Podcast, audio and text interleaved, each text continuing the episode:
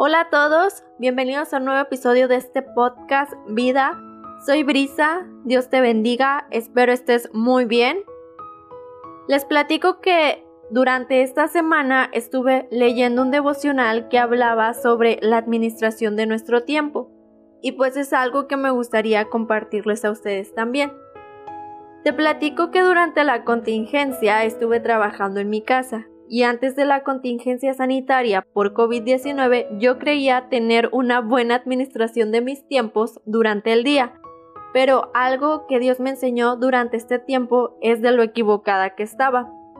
O sea, no con esto quiero decir que ya haya solucionado el problema de la administración de mi tiempo, pero sí creo que Dios me ha enseñado a ser mucho más organizada a como lo era antes y ahora trato de tener un equilibrio en mis actividades.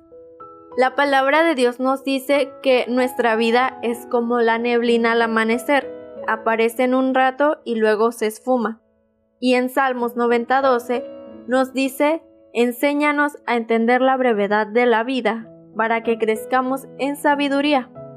Por lo que si nosotros aún estamos en esta tierra es porque Dios todavía está trabajando en el propósito eterno que tiene para nosotros. Y pues no solo esperar que pase el tiempo, sino que ese tiempo que Dios nos da, invertirlo en el propósito que tiene para nosotros y ser productivos. Dice su palabra en Juan 9:4. Debemos llevar a cabo cuanto antes las tareas que nos encargó el que nos envió. Pronto viene la noche cuando nadie puede trabajar. Y ser productivo no tiene nada que ver con hacer muchas cosas en un día. Por ejemplo, hacer una lista de cosas, de las cosas que voy a hacer durante el día e ir tachando lo que ya hice. Sino que la productividad viene más bien de cómo estoy invirtiendo mi tiempo en las cosas de Dios, en mi vida espiritual, en el propósito o trabajo que Dios me ha enviado a hacer en esta tierra. Pero ese ya es otro tema que más adelante esperamos estarles compartiendo un poco sobre eso. Y también en Efesios 5 del 15 al 17 nos dice, Así que tengan cuidado de cómo viven, no vivan como necios, sino como sabios, saquen el mayor provecho de cada oportunidad en estos días malos no actúen sin pensar, más bien procuren entender lo que el Señor quiere que hagan. Por ejemplo, a mí desde pequeña me enseñaron la importancia que es diezmar. Y yo desde pequeña comencé a ver cómo Dios bendice cuando uno es fiel, de cómo Dios bendice tus finanzas y las multiplica.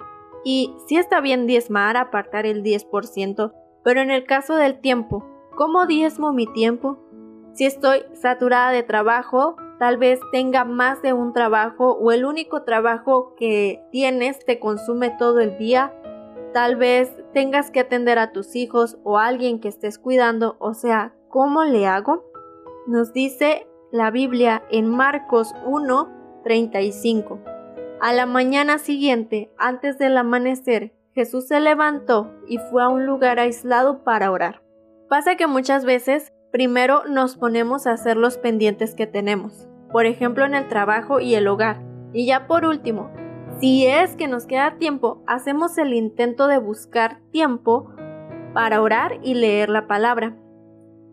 Sino al revés, primero determinar mis horarios en los que voy a diezmar mi tiempo, en tiempo de oración y estudio de la palabra, diariamente, no solo que un día sí y el otro no, o de vez en cuando, cuando me acuerdo, sino es algo que tenemos que hacer todos los días. Algo que yo hacía antes, por ejemplo, cuando inició la contingencia, como les platicaba. El grupo de jóvenes de la iglesia en la que me congrego comenzamos a leer los evangelios. Entonces primero yo hacía mis actividades del trabajo y de la casa y ya hasta la noche mandaba mi evidencia de que hice el devocional a mis líderes porque el devocional lo hacía hasta la noche. En la noche cuando ya estaba cansada, cuando ya estaba agotada y todo lo demás. Entonces, algo que yo te recomiendo por experiencia propia es que apartes un tiempo para el Señor al inicio de tu día y te vas a dar cuenta de cómo te va a rendir mucho más el día. En una ocasión les platico que me pasó que tenía que editar cinco videos para el final de semana. Y una vez me pasó que tardé en editar un video como de dos minutos todo un día. Ya después me di cuenta que tenía que apartar tiempo para el Señor en cuanto me levantara. La historia fue otra. Cuando me di cuenta de eso, las actividades de mi trabajo las terminaba muy rápido, porque Dios siempre te va a bendecir. Poner siempre a Dios en primer lugar siempre te va a bendecir. Nos dice su palabra en Mateo 6:33. Busquen el reino de Dios por encima de todo lo demás y lleven una vida justa y Él les dará todo lo que necesiten.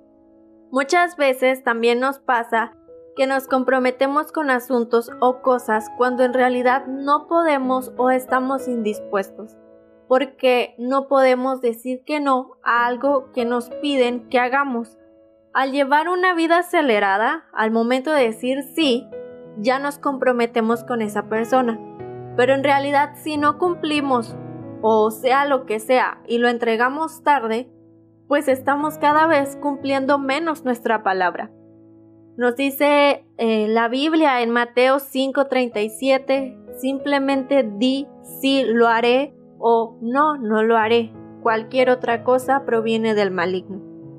Y una frase que me gustó en este devocional que les comentaba que leí durante la semana dice que somos imágenes de Dios, representaciones de Jesús en un mundo perdido. Para reflejar bien a nuestro Salvador debemos ser cumplidores de nuestras palabras. No podemos decir que sí a todo, porque tú y yo tenemos tiempo limitado en esta tierra, por lo que tenemos que aprovechar al máximo en lo más esencial, en lo que realmente importa, y no distraernos de la misión que Dios nos ha dado. Con esto no te quiero decir que ya no le tomes importancia a las actividades de tu trabajo. No, Dios no está peleado con que trabajes, sino que descuides tu relación con Dios por tener toda tu atención en las cosas de este mundo. Mejor pídele a Dios que te ayude a encontrar ese balance en tu relación con Dios, que tu relación con Dios sea cada vez más fuerte y Él te bendecirá en todas las áreas de tu vida. Así que pidámosle a Dios que nos dé la sabiduría para saber cómo invertir nuestro tiempo en esta tierra y extender el Evangelio a través de nuestras vidas. Te invito a que en tus oraciones le pidas a Dios que te revele cualquier cosa que no se alinee con su plan para tu vida. Puedes hacer una lista de cosas que tienes que hacer o te gustaría hacer y ya le pides a Dios que te guíe qué cosas tienes que quitar de tu vida y agregar las cosas que Dios ponga en tu corazón hacer, ¿no? Y claro, esforzarnos, esforzarnos por hacer las cosas bien, hacerlas de la mejor manera, hacerlas con amor. Todo lo que hagamos, usemos nuestros días en amar a Dios, amar a los demás, reflejar a Jesús a través de nuestras vidas. Muchas gracias por escucharnos. Espero este episodio haya sido de bendición para tu vida. Recuerda que todos los viernes subimos un nuevo episodio. Soy Brisa, que Dios te bendiga y te guarde grandemente hoy y siempre. Bye.